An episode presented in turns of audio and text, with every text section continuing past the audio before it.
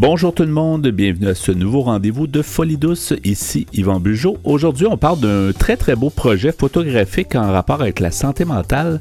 Il s'intitule Dans la chambre de l'esprit. À l'espresso et à l'espresso allongé, Pierre amène son sujet L'immortalité est-elle souhaitable? En début de deuxième demi, on parle du nouveau numéro 988 qui est dédié aux crises en santé mentale et à la prévention du suicide. Bienvenue à Folie douce.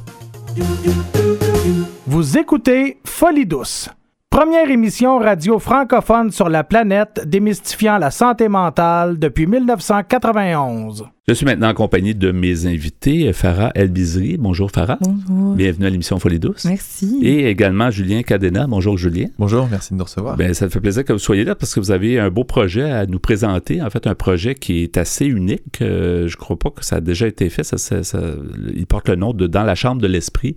Oui. J'aimerais d'abord peut-être que Farah, qui toi tu es adjointe à la direction au raccord, euh, organisation bien connue à Montréal au niveau des- de la santé mentale.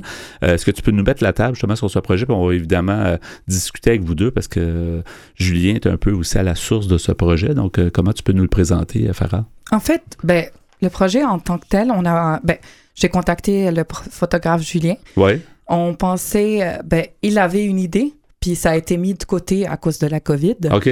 Euh, c'est un projet, il va vous, il va vous parler encore plus à propos de, de comment le, ben, l'objectif, c'est vraiment de lever le voile sur la stigmatisation. En cherchant santé mentale sur Internet, on a, on a un peu d'images là-dessus. Ouais. On a surtout des, euh, des sketchs, on a surtout des images noires. Donc, euh, C'est souvent ça, associé à oui. des situations, c'est ça, soit Oui. des, des histoires que quelqu'un a eu une crise, Oui. qui est arrivé une intervention policière. C'est- on, vrai, a, on a rarement des portraits, en fait, des personnes, de vraies personnes. Donc, euh, Alors que la santé ouais. mentale, euh, c'est ça, ça, ça, fait partie de la déstigmatisation aussi, de l'information, de montrer que oui, il y a un côté noir, mais il y a beaucoup de côtés très positifs puis très, euh, très intéressants. là. Exactement. Ouais. Puis prendre une photo de, de quelqu'un, ça fait aussi, ben, ça, le, ça le rend hommage. Ouais. On a rarement le- la chance de prendre, ben, de, de leur donner hommage au monde qui travaille dans la santé mentale. Ouais. Ils œuvrent tout le temps dans, dans l'ombre. Alors, euh, on, a, on a applaudi le monde qui travaille dans la santé publique euh, Ouais. pendant la COVID, mais on n'a jamais vraiment euh, apprécié les efforts de- du monde qui travaille en santé mentale, que ce soit les intervenants, parce que ce projet-là est aussi prendre des photos pour les intervenants qui le souhaitent aussi, et aussi pour le monde qui, euh, ben, qui c'est ça, qui, Qui, qui ont des, des enjeux en des santé enjeux. mentale. C'est ça, exactement. Donc, Puis donc, c'est le raccord était bien disposé par ça parce que vous êtes déjà un regroupement euh, qui Exactement. représente une, presque une centaine d'organisations euh, communautaires. là. Mhm. Alors, Julien, de ton côté, euh, donc, tu as eu l'idée de ce. t'es- Tu es photographe de. de, ben, de- de- ton titre, c'est photographe. Oui, tu as eu l'idée de faire ça. Pourquoi? Est-ce que la santé mentale t'avait déjà euh, titillé un peu? Est-ce que tu avais le goût de. de, de En fait, j'ai j'ai aucun lien euh, de, de, de, près hein, avec la santé mentale, mais euh, le projet m'est venu euh, à l'esprit durant la pandémie de la Covid. Euh, On a parlé beaucoup, on a parlé On plus, en- en fait. On, on parlait beaucoup des problèmes de, de santé Ouais. mentaux, mais de, de- du, monde, du monde entier, pas, pas que des personnes atteintes de problèmes de santé mentaux. Exactement. Donc j'ai j'ai voulu m'intéresser à ces personnes-là qui, contrairement à moi, qui vit dans une, selon moi, une vie plutôt lisse, euh, qui, qui n'a aucun problème, euh, qui vit euh, en couple. Donc je suis pas tout seul à la maison. Et je me demandais comment ces personnes qui vivent seules réagissent à la, à, la, à la fermeture de, de tout, à l'empêchement de, de voir ses, proches, les, voisins. Donc j'ai voulu me- m'en rapprocher. C'était très compliqué durant, le, durant le Covid parce qu'on nous empêchait de voir personne. Et on savait jamais quand est-ce qu'on allait finalement avoir euh, une ouverture. Exactement. C'était toujours un petit peu. un- Ouais. Donc j'ai contacté le, le raccord, euh, qui m'a tout de suite répondu en étant très, euh, très positif par rapport à mon idée, qui m'a aidé à, à, à- à approcher quelques organismes qui, qui, qui aident les personnes atteintes de, pro- de problèmes de santé mentaux. Ouais. Et donc euh, j'ai lancé ce projet-là, ouais, donc il y a deux ou trois ans, et puis ça a freiné à cause de, de, bah, de, de la pandémie. Mais euh, Farah m'a recontacté euh, il y a un an, un peu plus d'un an et demi, pour reprendre ce projet. Quand, quand Euh, ça a commencé, c'était un quand ça petit peu plus euh, commence à, possible. à, hein. à réouvrir de partout, ouais. Ouais. Mais au, mais au départ, Farah disait, c'est ça, c'est des photos. Donc, le but, le, le projet lui-même, c'est que les gens prennent des photos, mais qui, qui sans cacher la réalité, c'est que ça soit différent de ce qu'on peut retrouver dans les photos, dans les Voilà, engins de recherche. le- le but, c'est de mettre en lumière ces personnes. Ouais. Euh, pas de montrer leurs problèmes. Euh, c'est vraiment les prendre en photo comme vous et moi, comme des personnes Ouais. vraiment, euh, j'ai envie de dire normales, même si c'est pas forcément le bon mot. Mhm. Mais euh, Mais il n'y a, pas de- y a pas de mot d'ordre. On dit pas, il faut que vous fassiez tel type de photo. C'est plus. Non, c'est vraiment à eux, en fait, de décider. Euh, c'est ça, les participants viennent avec une histoire. On a tous une histoire. Ouais. Encore plus ceux qui ont des enjeux en santé mentale, que ce soit à propos de leur santé mentale, à propos de, de qu'est-ce qu'ils ont, euh, qu'est-ce qu'ils ont vécu euh, selon le système de santé. Tout, donc, euh, cette histoire-là, ben, dans une photo, je pense que tu peux, ben, tu peux dire quelque chose. Donc, on Ouais. donne cette. C'est, c'est quand même une chance de. Tu sais, t'en as, t'en as qui ont décidé de, ben, de- d'amener leur, euh, une photo de, ben, de leur compagnon, que pour- pendant comme 10 ans ou 20 ans, ils étaient là avec eux. Ouais. Euh, t'en as qui ont décidé ben, de, de, de, de présenter leur talent. T'en as une qui écrit à l'envers, donc elle a comme aussi décidé de peut-être écrire aussi à l'envers dans sa photo. Donc, Mhm. c'est vraiment eux. Euh, ils sont très libres, puis ils se sentent, ben, les participants se sentent même, à se sentaient à l'aise de justement créer leur propre portrait. Donc, c'est aussi de partager leur histoire Parce que, dans, parce- dans ce portrait-là et non pas juste c'est comme la Ouais. photo. Là. Et combien de, combien de gens vous voulez toucher au- à la fin? Parce que ça, c'est déjà en marche, puis il va y avoir, euh, ultimement, il va y avoir, ça va être montré aux gens, là, plus tard, en 2023, je pense. c'est ça, aura, ça- euh, il- on, va, on va avoir entre 30 et 40 portraits. OK. Ouais, ouais. Qui vont Et avoir été choisis un peu par vous ben, pour avoir une diversité, j'imagine. Ben, c'est ça, on- en fait, le, projet est, est photographié euh, à l'argentique, donc, euh, donc La bonne vieille méthode. La bonne là, vieille méthode de la pellicule. Prend du temps. C'est ouais. plus Et il y avait, il y ouais. aucune autre euh, alternative selon moi pour faire ce projet-là parce que ça permet de prendre notre temps, de se poser, de discuter avec les personnes, euh, pas de cliquer, cliquer, cliquer sans cesse. J'ai euh, des pellicules où je peux prendre 10 photos avec, donc Ouais. j'ai 10 photos par personne. On prend notre temps, on discute, euh, puis ça les permet de se mettre à l'aise et de Oui. souffler, puis de qu'on se regarde dans les yeux. C'est ça, ça met vraiment euh, un apaisement, euh, une sérénité pour eux et pour moi. Euh, et, Et- puis le but, c'est que je leur demande, bah, montrez-vous à votre, à votre plus d'une d'une façon le plus naturelle possible. Ouais. Que- comment voulez-vous qu'on vous voit? Il y en a qui me disent, Oui. bah moi je suis une personne très souriante. Alors je leur dis, montrez-moi votre plus beau sourire. Euh, Il y en a qui veulent même pas qu'on voit leur, leur, leur visage parce que pour des, des, des questions de, de... Mais C'est normal aussi, ça peut. Oui. donc je leur dis, vous pouvez montrer votre main, on peut faire une photo de dos. Il y a- vraiment aucune, aucune barrière. Mais Euh, l'avantage aussi de, de ce genre, de, de cette façon-là, un peu plus euh, original, là, au niveau de. On parle du numérique aujourd'hui, c'est Ouais. qu'aujourd'hui, on jette. hein. Une photo fait pas l'affaire, on jette. Ouais. Alors que là, comme tu dis, je pense qu'il y a, il y y a- quelque chose, il y a une mise en scène, puis les gens se disent, écoute, je vais voir une des disques qui va me plaire, ou je sais pas, mais c'est plus limité, puis c'est- à quelque part, c'est bien. Puis eux, euh, comme moi, on voit pas la photo tout de suite. Oui. Exactement. Il y a le temps d'aller au laboratoire, faire Mhm. développer la photo, que je récupère les, recul, négatifs, là, que je scanne les images, et là, je découvre ce que j'ai fait. Ouais. Euh, dernièrement, je viens, je viens juste de, de, de scanner des, des, des négatifs que j'ai récupérés au, au laboratoire, et puis j'ai j'ai pris comme une claque parce que je m'attendais pas à voir une aussi belle photo, un aussi beau portrait. C'est ça. Euh, Il y a un grain particulier. euh, C'est en couleur ou en noir et blanc? ou un peu les, deux. Les deux. les deux. Ça, C'est les- ça dépend selon les lieux où on shoot parce que on va dans, on va dans les organismes, Mhm. et, mais aussi dans les habitations. OK. S'il y a des personnes qui ne souhaitent pas se déplacer dans les organismes, on peut se déplacer chez eux. Donc, c'est vraiment, c'est ça, c'est, tu, tu te déplaces, tu vas Oui. voir où vous vous déplacez, puis Oui. vous allez voir les gens, ils sont déjà au courant. Oui. Puis dans leur zone de confort aussi, ça c'est important à dire parce que puis c'est même c'est des fois c'est stressant là d'avoir un quelqu'un qui nous prend en photo. Alors le fait que justement Julien prend son temps, euh, le temps que justement il il y, a le, il, y a, il y a différents aspects à régler. là. Ouais. Donc, euh, c'est ça. Ils prennent leur temps, puis ils ont le temps d'être, ça, de nous donner confiance, en fait. Ouais. Donc, euh, puis ils sont déjà dans, la- dans les organismes euh, ou euh, ben, dans leur habitation, là, chez Ouais, eux. Donc, ils nous montrent qu'est-ce qu'ils veulent nous montrer, en fait. Exactement. Puis est-ce que la réponse a été. euh, est-ce qu'il y avait une réticence au début ou si la majorité des gens étaient, étaient d'accord? Ben, Quand on a fait notre. av- avant avant de, de photographier, on, on est toujours allé dans chaque organisme pour, en se présentant. Durant, Mhm. durant une heure ou deux, on se présentait, on parlait du projet. Et il y avait beaucoup de personnes intéressées, très curieuses, mais et beaucoup d'autres. Oui. Enfin, pas beaucoup, mais quelques autres qui était comme non, moi je suis pas down, Ouais. je veux pas. Et puis la fois suivante où on est allé dans le, on est retourné dans l'organisme pour faire ces images, Mhm. ces personnes qui étaient très réticentes ont vu comment euh, on procédait Ouais. Et d'un coup ils se sont dit ok, moi je veux le faire aussi. Et on parle ici d'une Oui. première édition. Je- je- si ça- j'imagine que c'est pas exclu qu'il y ait d'autres éditions. C'est que les gens vont ça. voir le résultat, Oui. ils vont dire oh bon, Oui, Absolument, oui, oui. absolument. C'est ça l'idée, c'est que Oui. des, fois, des fois, les gens veulent juste être sûrs de ce qui se Oui. passe, puis souvent les gens ont été euh, brusqués dans Oui. des situations, puis ils veulent pas. Il Oui. faut qu'il y ait une confiance qui s'établisse.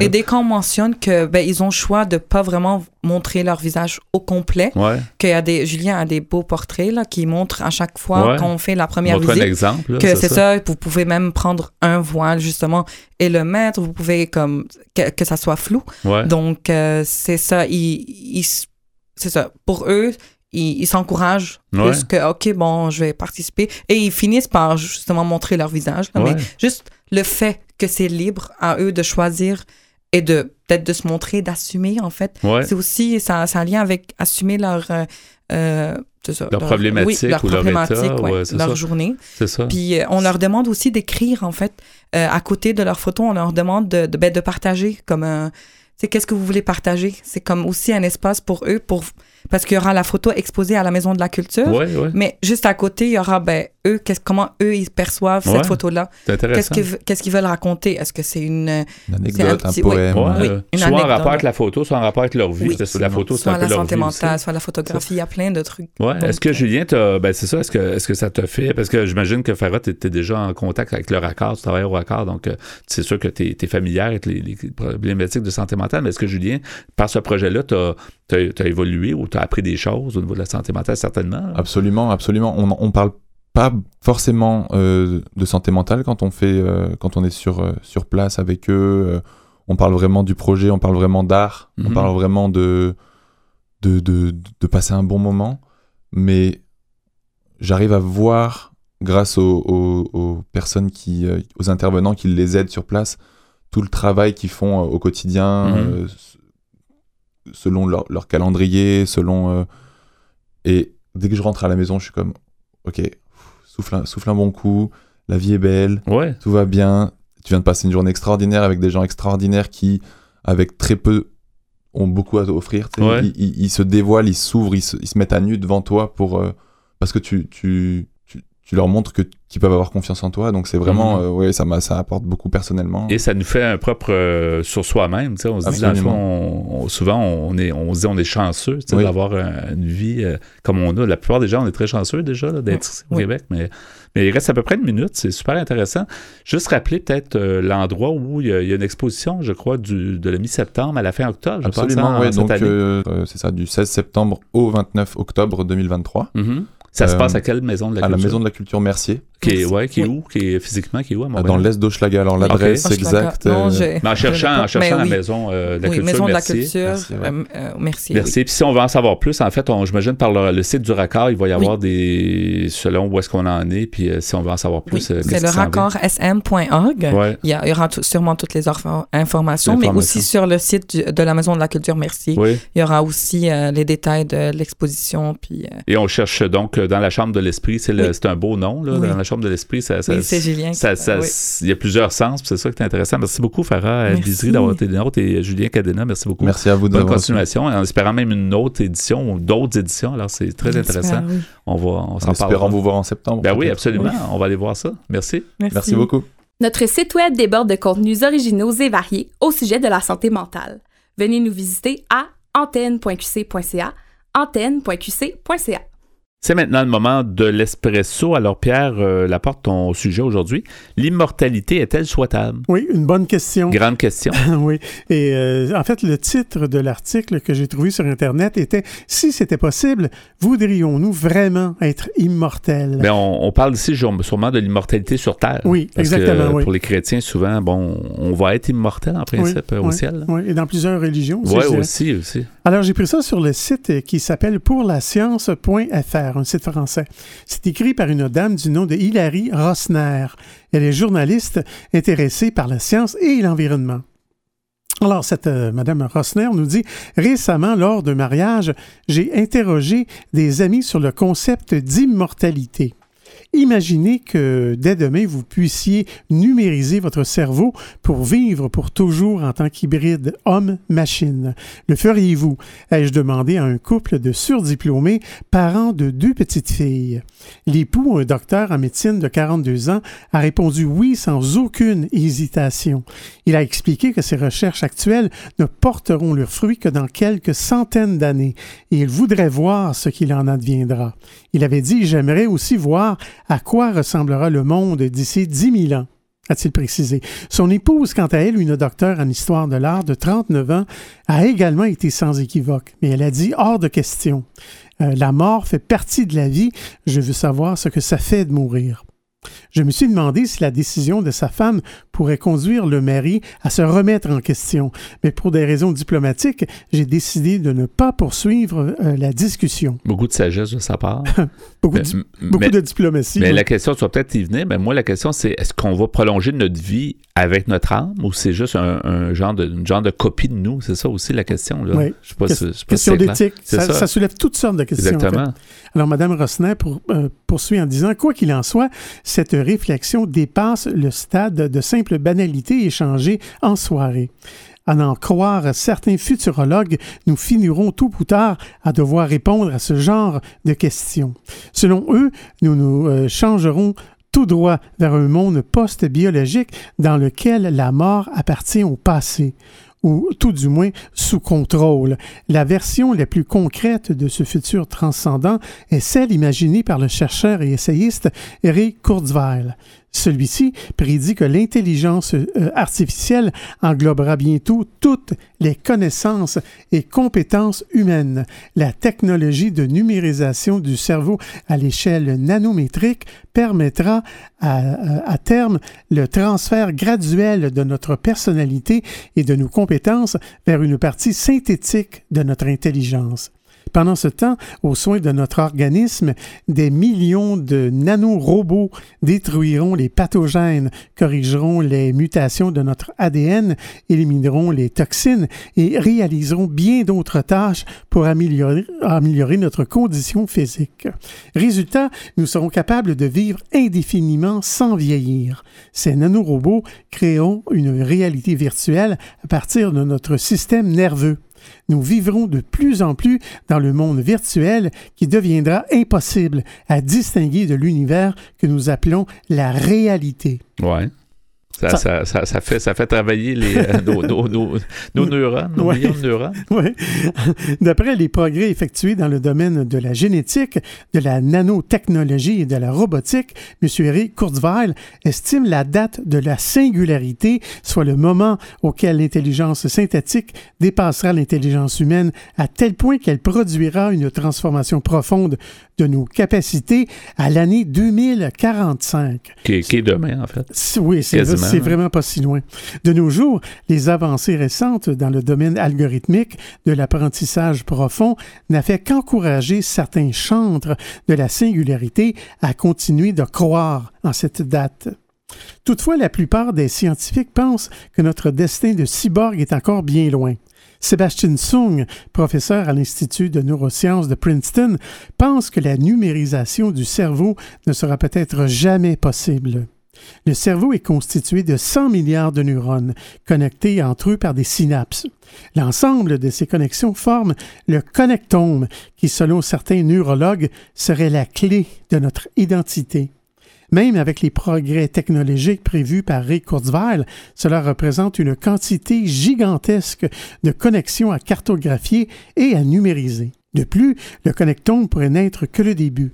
Les neurones peuvent aussi interagir en dehors des synapses et de telles connexions extrasynaptiques pourraient s'avérer essentielles pour le fonctionnement du cerveau.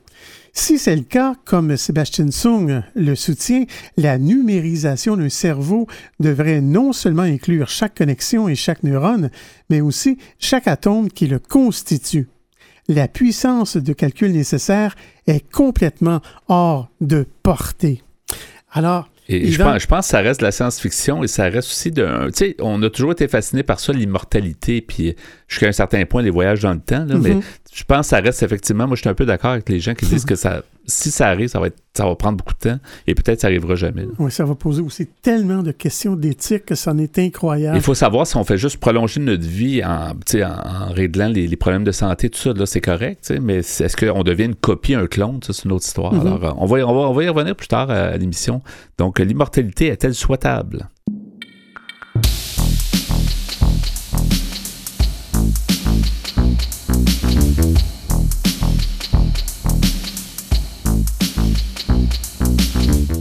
À venir dans l'émission, notre invité est Matt Toshai. Nous saurons tout du nouveau numéro 988 qui est dédié aux crises en santé mentale et à la prévention du suicide. À l'espresso allongé, Pierre Laporte continue avec son sujet L'immortalité est-elle souhaitable? Vous voulez échanger avec nous Vous désirez participer à l'émission? Notre site web est antenne au singulier.qc.ca. Utilisateur de Facebook, YouTube, Instagram, Twitter et LinkedIn, cherchez Folie Radio pour nous trouver. Vous écoutez actuellement Folie Douce, première émission radio francophone sur la planète, démystifiant la santé mentale depuis 1991. Folie une communauté, une radio.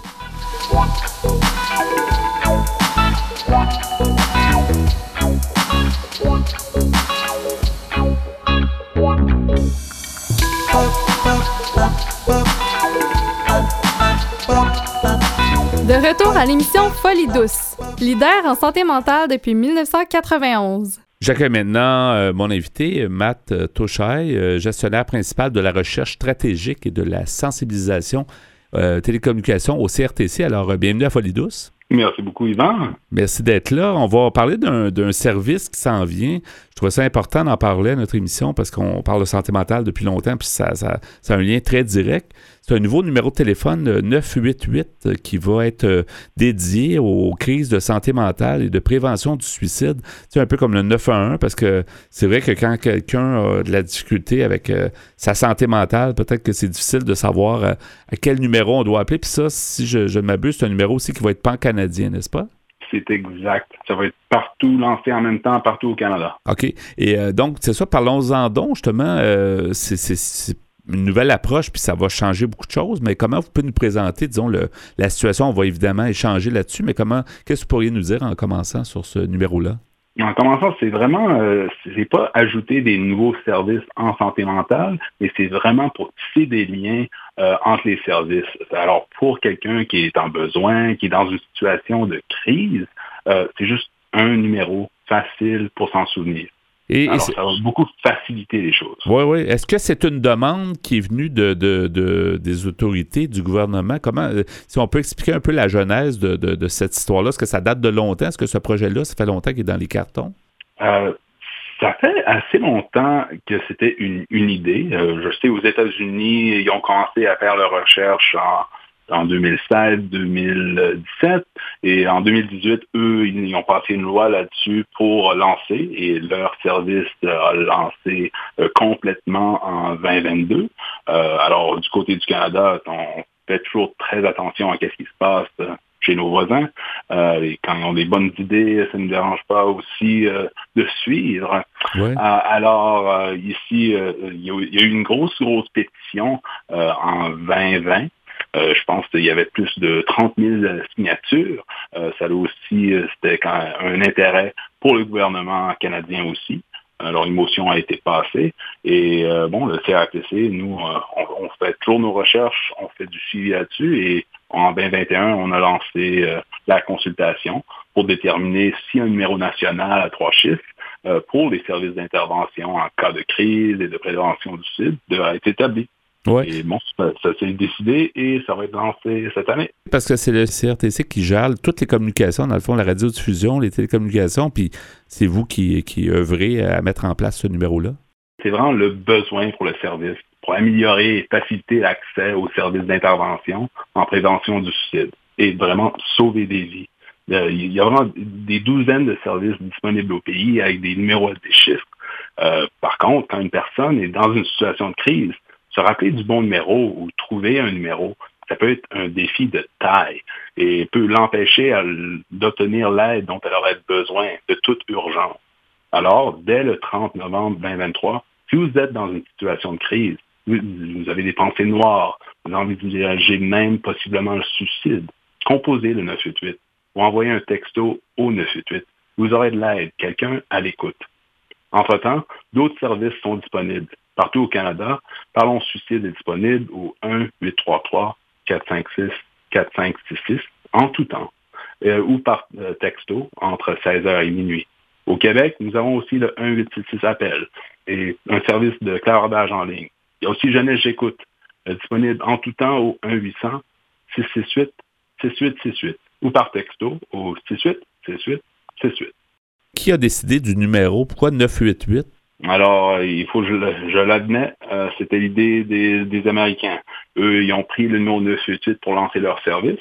Et comme, euh, comme ça a été utilisé pour ça, on ne on peut pas s'en servir euh, comme numéro de téléphone, comme un, indicatif régional. Parce qu'on on, partage les numéros de téléphone, on, fait partie du même système.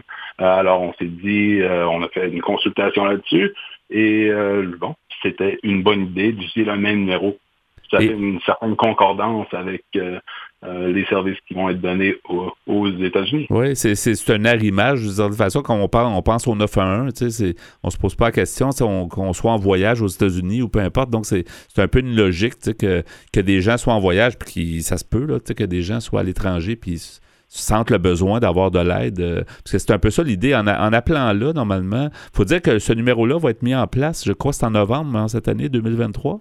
Exact, le 30 novembre. Donc, les gens qui, une fois que le service va être là, euh, on est à Montréal, on est à Toronto, on est à Québec, peu importe.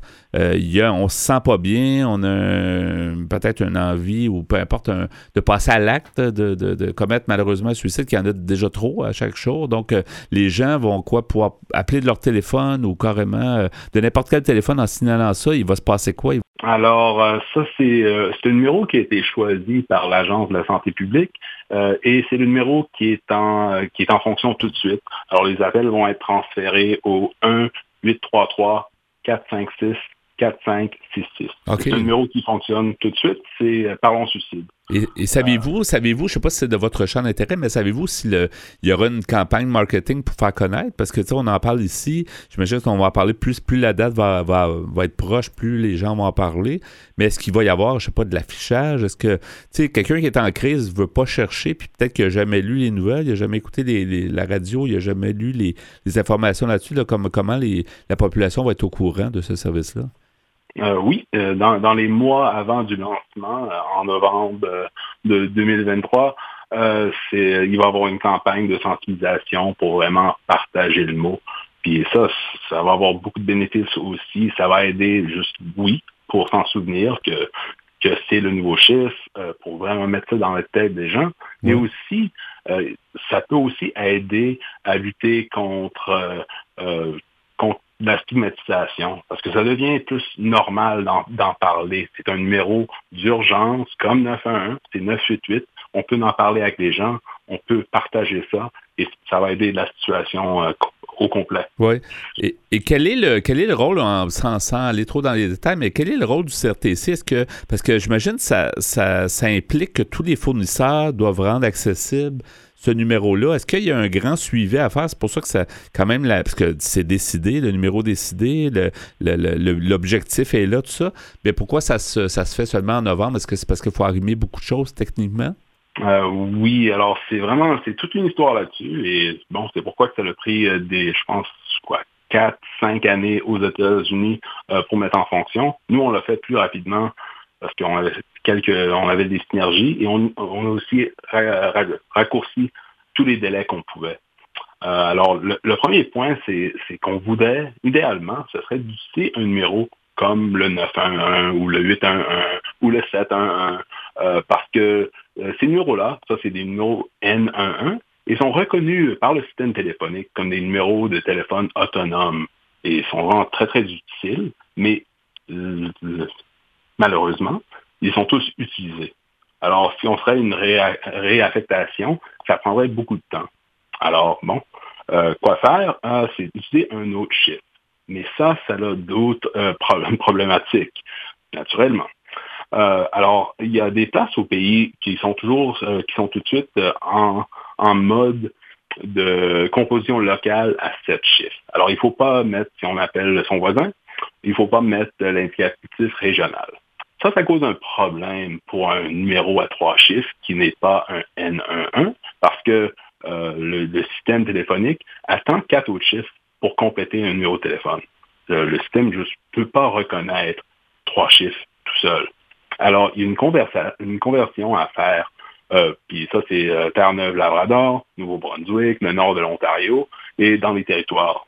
Alors, ces zones, euh, après qu'on a publié la décision, ils ont neuf mois pour effectuer la transition. Puis ça, cette période prend fin le 31 mai. puis ça, c'est quand même un délai super accéléré parce que ça prend généralement 18 à 24 mois, voire plus. Oui, c'est ça. Ben, effectivement. Donc, ça vous êtes peut-être servi aussi de l'expertise américaine jusqu'à un certain point des États-Unis. si on passait à travers différents, euh, différents embûches, peut-être que vous avez pu euh, justement les éviter ou en tout cas d'accélérer le processus de cette façon-là? Absolument. Et, songer à toute la recherche qu'ils ont fait.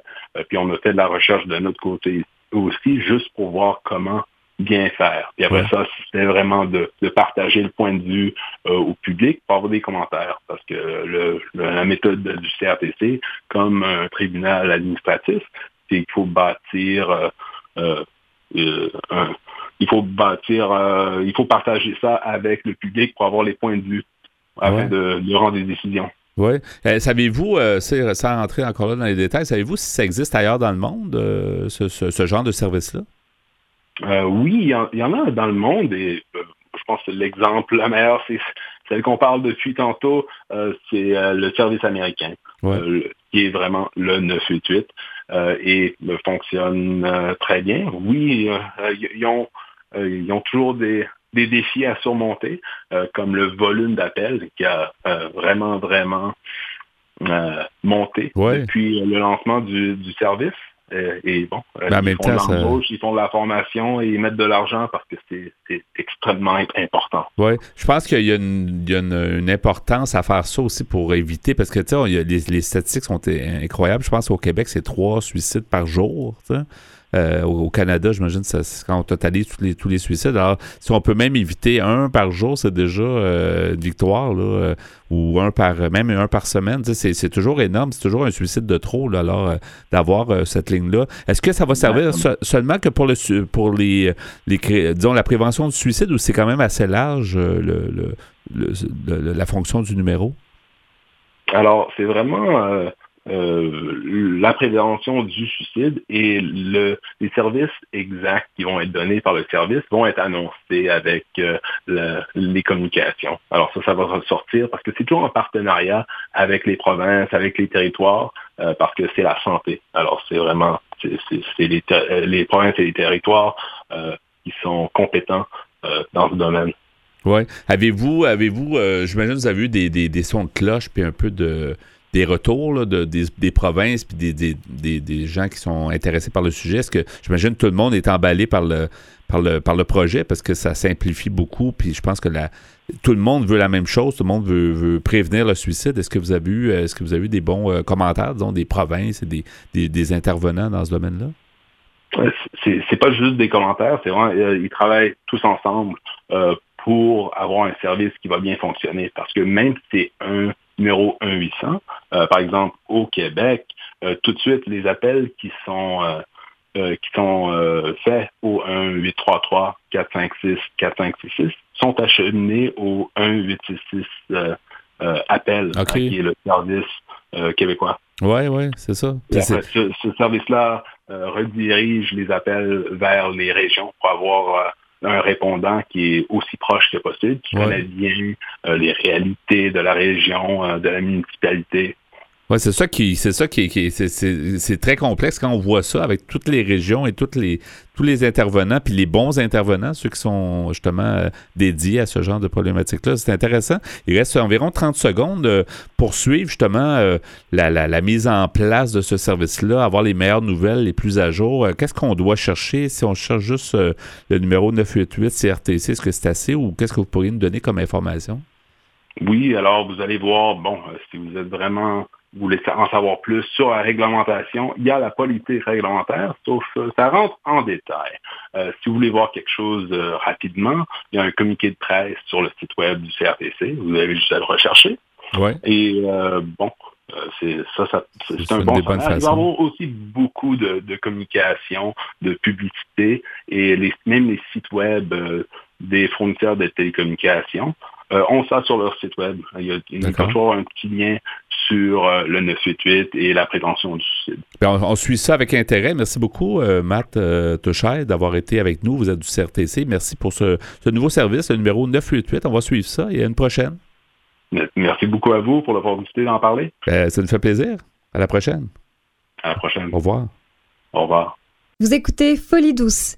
Témoignages, entrevues d'experts, chroniques toutes les facettes de la santé mentale en une seule émission. Nous poursuivons au micro à l'espresso allongé et le sujet entamé plus tôt, l'immortalité est-elle souhaitable? Oui, et c'est d'après un article que j'ai trouvé sur Internet qui s'appelle Si c'était possible, voudrions-nous vraiment être immortels? Et j'ai pris ça sur le site pourlascience.fr le site français. Alors, c'est un article écrit par une dame du nom de Hilary Rossner, qui est journaliste intéressée par la science et l'environnement. Alors, elle euh, continue son article en nous disant que la possibilité d'un futur robotisé, qu'il soit lointain ou peu plausible, soulève une inquiétude suffisamment importante pour que les philosophes en débattent sérieusement. Même si notre technologie échoue à accomplir la vision de M. Eric Kurzweil, l'augmentation de notre conscience et de notre corps pourrait nous rapprocher en partie de cet avenir, ce qui pose la question de savoir ce qui fait de nous des êtres humains. J'ai demandé à M. David Chalmers, philosophe rattaché à l'Université de New York, qui a écrit sur le moyen de numériser notre cerveau pour préserver notre identité, s'il pense qu'il aura l'opportunité d'accéder à la vie éternelle. Chalmers, âgé de 50 ans, a répondu que non. Mais pour lui, il est certain que ces problématiques vont devenir réelles à un moment ou à un autre d'ici les 100 prochaines années. Pour M. Ronald Sandler, expert en éthique de l'environnement et président du département de philosophie et de religion à l'Université de Northeastern à Boston, parler de notre futur de potentiel cyborg soulève beaucoup de questions. Se projeter dans un avenir lointain permet de mieux se questionner sur notre futur proche. S'il y a la moindre possibilité que nous puissions un jour choisir entre la mort et l'immortalité en tant que cyborg, il est peut-être plus sage d'y réfléchir dès aujourd'hui.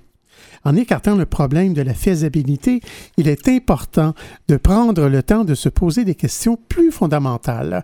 Par exemple, est-il souhaitable de, de, devenir des cyborgs? Si mon cerveau et ma conscience étaient téléchargés dans un cyborg, qui serais-je?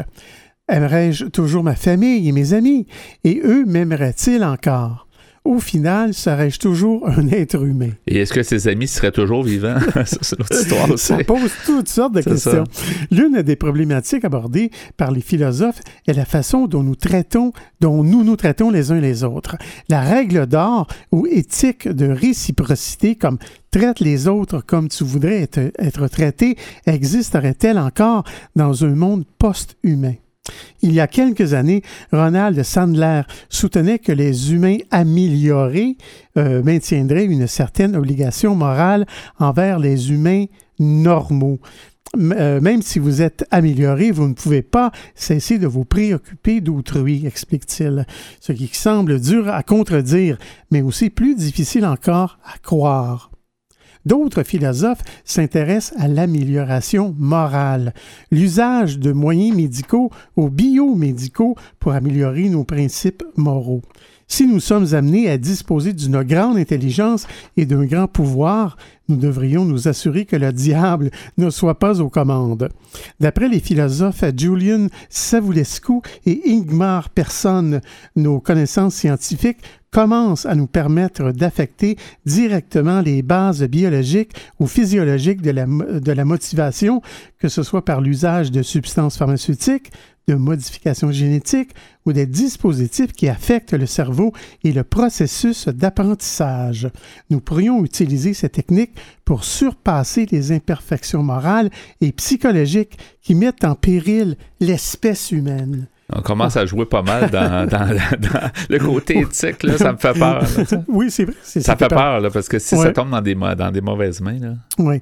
Alors, se pose également la question de la manière dont nous devrions traiter la planète. Quelle qu'en soit la forme, vivre éternellement changerait notre rapport à l'autre, mais aussi au reste du monde. Cela nous rendrait-il plus ou moins sensibles à l'environnement? La nature y gagnerait-elle quelque chose ou le contraire?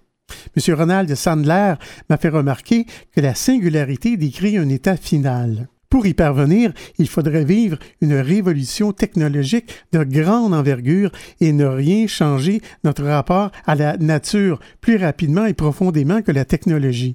Lorsque nous arrivons à numériser la conscience humaine au point de pouvoir aller et venir entre le monde réel et le monde virtuel, nous aurons déjà inventé tout le reste pour euh, M. Ronald Sandler en terminant, lorsque la singularité se produira, notre relation avec l'environnement aura déjà radicalement changé. On invite les gens qui voudraient le lire au complet, en fait, ce que tu nous as lu. On va être sur le, ça va être sur le site web, antenne.qc.ca, dans la section mentionnée à Folie Douce. Donc, sur l'immortalité est-elle souhaitable? Merci, Pierre. Vous aimeriez réentendre nos émissions, entrevues et chroniques via YouTube? Pas de problème. Pour y accéder, visitez notre site web antenne.qc.ca. antenne.qc.ca. Avant de terminer ce rendez-vous euh, de folie douce, euh, merci beaucoup Pierre pour ton sujet aux deux segments Espresso. L'immortalité est-elle souhaitable? Oui, bien, bienvenue mon cher. Merci également pour ton travail en régie. Je remercie nos invités en début d'émission, Farah El Bizri et Julien Cadena. Euh, ils nous ont parlé d'un projet photographique intéressant en lien avec la santé mentale dans la chambre de l'esprit. Notre invité en début de deuxième demi, euh, Matt Touchai, nous a mieux fait connaître le numéro 988, un nouveau numéro qui va être mis en place pour les crises en santé mentale et à la prévention du suicide, en fait, à travers le pays au complet. Donc, euh, c'est un, numéro qui va être très utile, j'en doute pas du tout. C'est donc euh, Yvan Bugeaud à l'animation. Bonne semaine à tous et à la prochaine Folie douce. Au revoir.